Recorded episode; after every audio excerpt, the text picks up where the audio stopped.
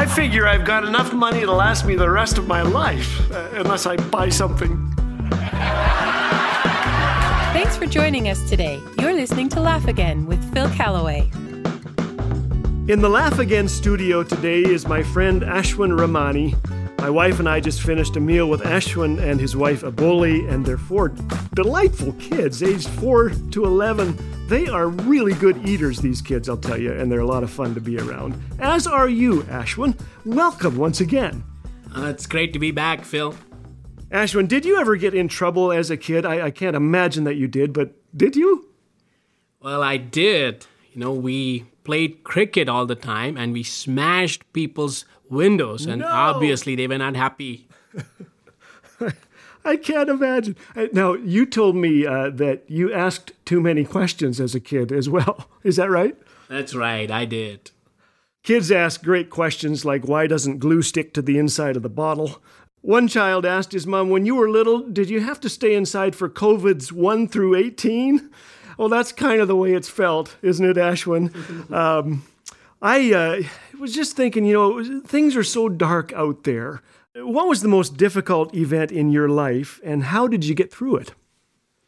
As I look back at my life, uh, one of the challenging moments or seasons that we went through as husband and wife was when we arrived in Canada in 2009 as uh, newcomers. We were in a new country, a new city, in a completely new environment and culture. We had never even seen snow before we came here, leave alone minus 25 degrees. But uh, in the midst of all those challenges, God taught us lessons on dependence. And he established us in this country, opened opportunities to serve him. And today, as we look back, we can say from the depth of our heart, God has been faithful to us. He always has been. What is a favorite passage for you? Uh, I, I can't imagine uh, leaving India, your home, as you did, and coming so far. Um, when you're going through tough times, a favorite passage? A Bible verse that uh, really encourages me is from Romans chapter 8, verses 38 and 39. For I am convinced that neither death nor life, neither angels nor demons, neither the present nor the future, nor any powers, neither height nor depth, nor anything else in all creation will be able to separate us from the love of God that is in Christ Jesus our Lord.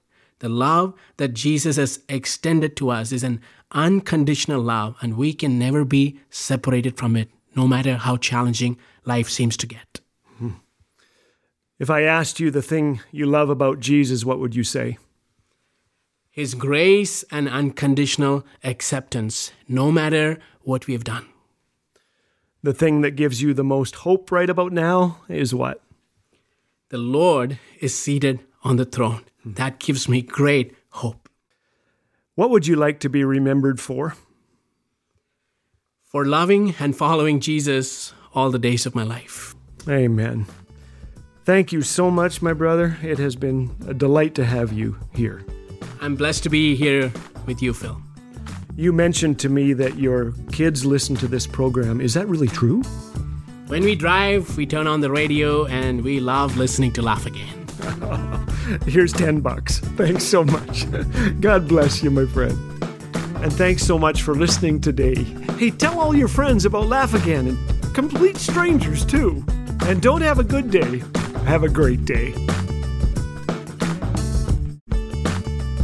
Hearing your encouragement never gets old. Every listener note we read feels just like the first. Sasha recently wrote, My family loves watching these together. Thank you so very much, and God bless you all. Thanks, Sasha. To share how Laugh Again has impacted your walk with Jesus, or to express your encouragement with a donation, visit laughagain.us or call 1 844 663 2424. Laugh Again, truth bringing laughter to life.